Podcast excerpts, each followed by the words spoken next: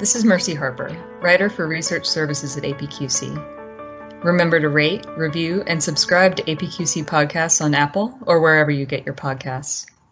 I had a great chat with Iris Mansour, founder of communications consulting firm Every Epic, and Lauren Trees, principal research lead for knowledge management at APQC, about surviving the hybrid office, and I invite you to check that one out. It was so great that we kept talking and dove a bit deeper into the nitty gritty of engaging leaders in communication training and what effective communication looks like in a hybrid office. I thought these ideas were well worth sharing, so without further ado, here's the conversation. Um, since you are and you know your work is is training a lot of leaders, and I think that people are really touchy around being retrained on how to communicate. That that's that's a tough one any any tips for you know other professionals whether they're in knowledge management or hr that need to that want to take on that task? That's interesting. I haven't found that. I found perhaps i work with people who who've made the request who want the training. Perhaps i'm not seeing the people who are stubborn. Perhaps i'm not meeting the people who are resistant. I i think that you know it's it's really important that the desire comes from the person who needs the retraining as it were. The desire, they need to see the benefits for them. Uh, they and there's a way of introducing it. You don't want people to feel shame around the way they have been doing things because they've been doing great. You know, I always tell people to get the position where you're at, you have to be great at your job. You are already an excellent communicator. You're already doing so much right. A few things have changed. The world has changed a little bit, and I'm giving you some new tools to make your life easier, to make the lives easier of the people around you. You know, if we work together, meetings will be shorter people will have clearer marching orders. Um, that's the those are, so really focusing on the benefits for them and really celebrating what they've achieved up until now. Um, this is I, I always see it. I'm helping people refine who they are, refine, you know, add. I'm helping people add skills which just make their lives, their work lives, their team lives uh, more effective, a bit more effective.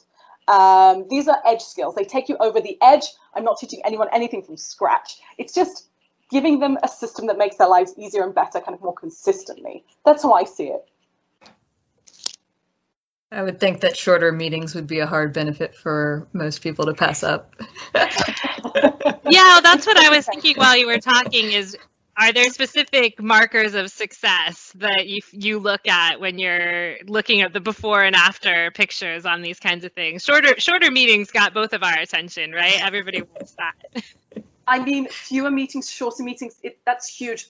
Hours and hours and hours are wasted on meetings that go nowhere, and they're a suck on time, which is a suck on money, and they're a suck on productivity and morale. Like people feel bad. People hate wasting their time. It just sucks the energy out of a team. Um, so what I typically do is I'll typically audit meetings before, and I'll, I'll, that's how I kind of build my training. I'll see what the dynamics are. I'll audit a mm-hmm. meeting. We do the training, and yes, typically the meetings themselves are quicker and more effective. There are fewer of them on the calendar in general, and you know, a lot of the communication skills you use to run good meetings are the same skills you use to write effectively. It's can you frame things in a way that makes people care? Uh, can you can you quickly uh, grab your audience's attention again by telling them perhaps what's at stake uh, in what you're saying or what you're writing? So the same skills that make you a good meeting leader slash participant, uh, also things which make you a good communicator um, when you're writing. Uh, they're universal skills. So you also see the trickle down effect um, in the way people communicate in writing. So so the question, could this have been an email uh, or a Slack message, is a lot of the times yes. And I teach you how to write that Slack message really well as well, using very similar techniques. So globally, the picture is, yeah, people know what they're doing. They're spending less. There's less wasted time and less wasted energy.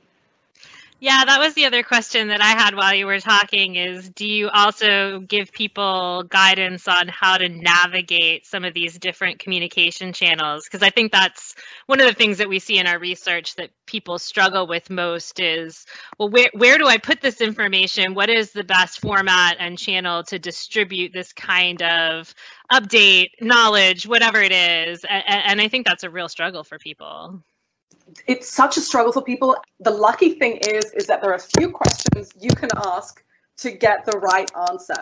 Um, before communicating anything, think to yourself, who is your audience? Who am I communicating this to? Who, and And then think to yourself, what does success look like?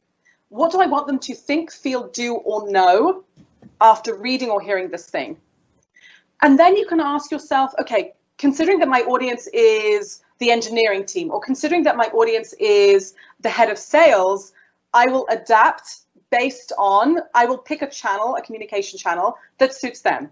Number one. Number two, um, we put so much pressure on ourselves to say everything in one fell swoop.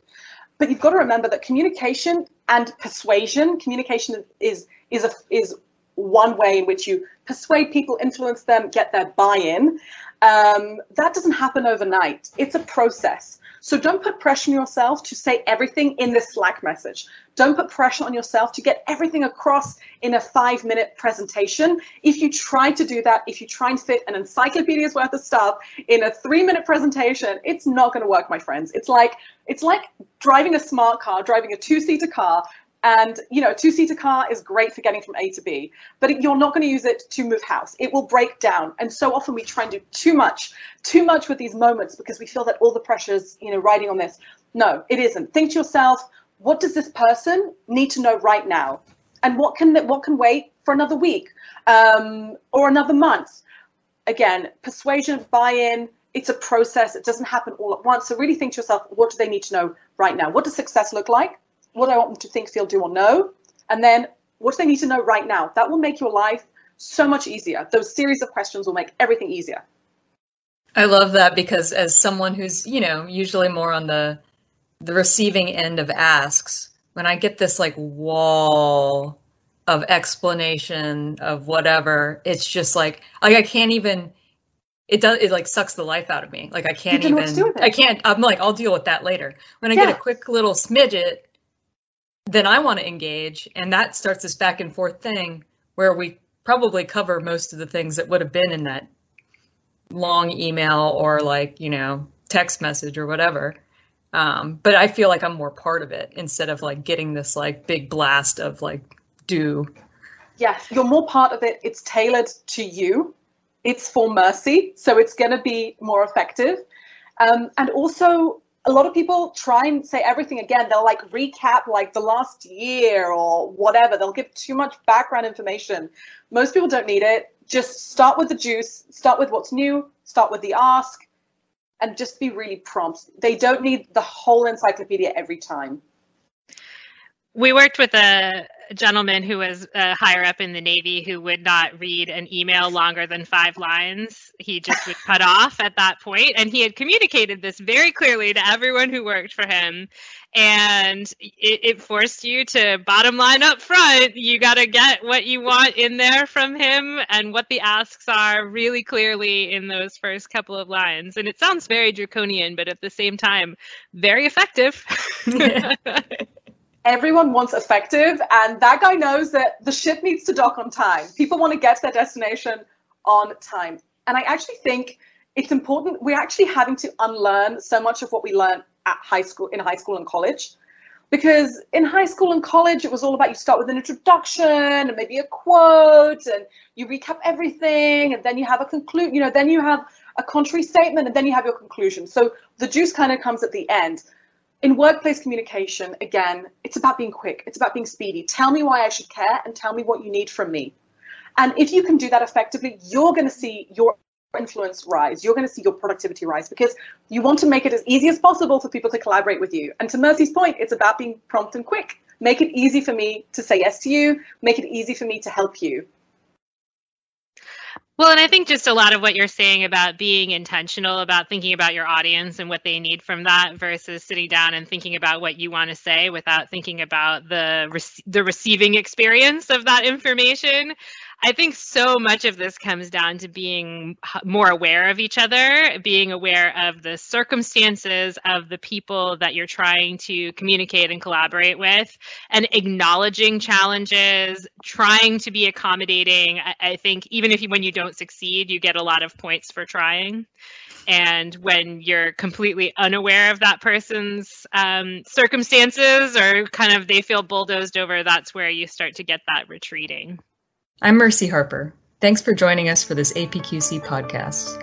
Please go to apqc.org to learn more and have a great rest of your day.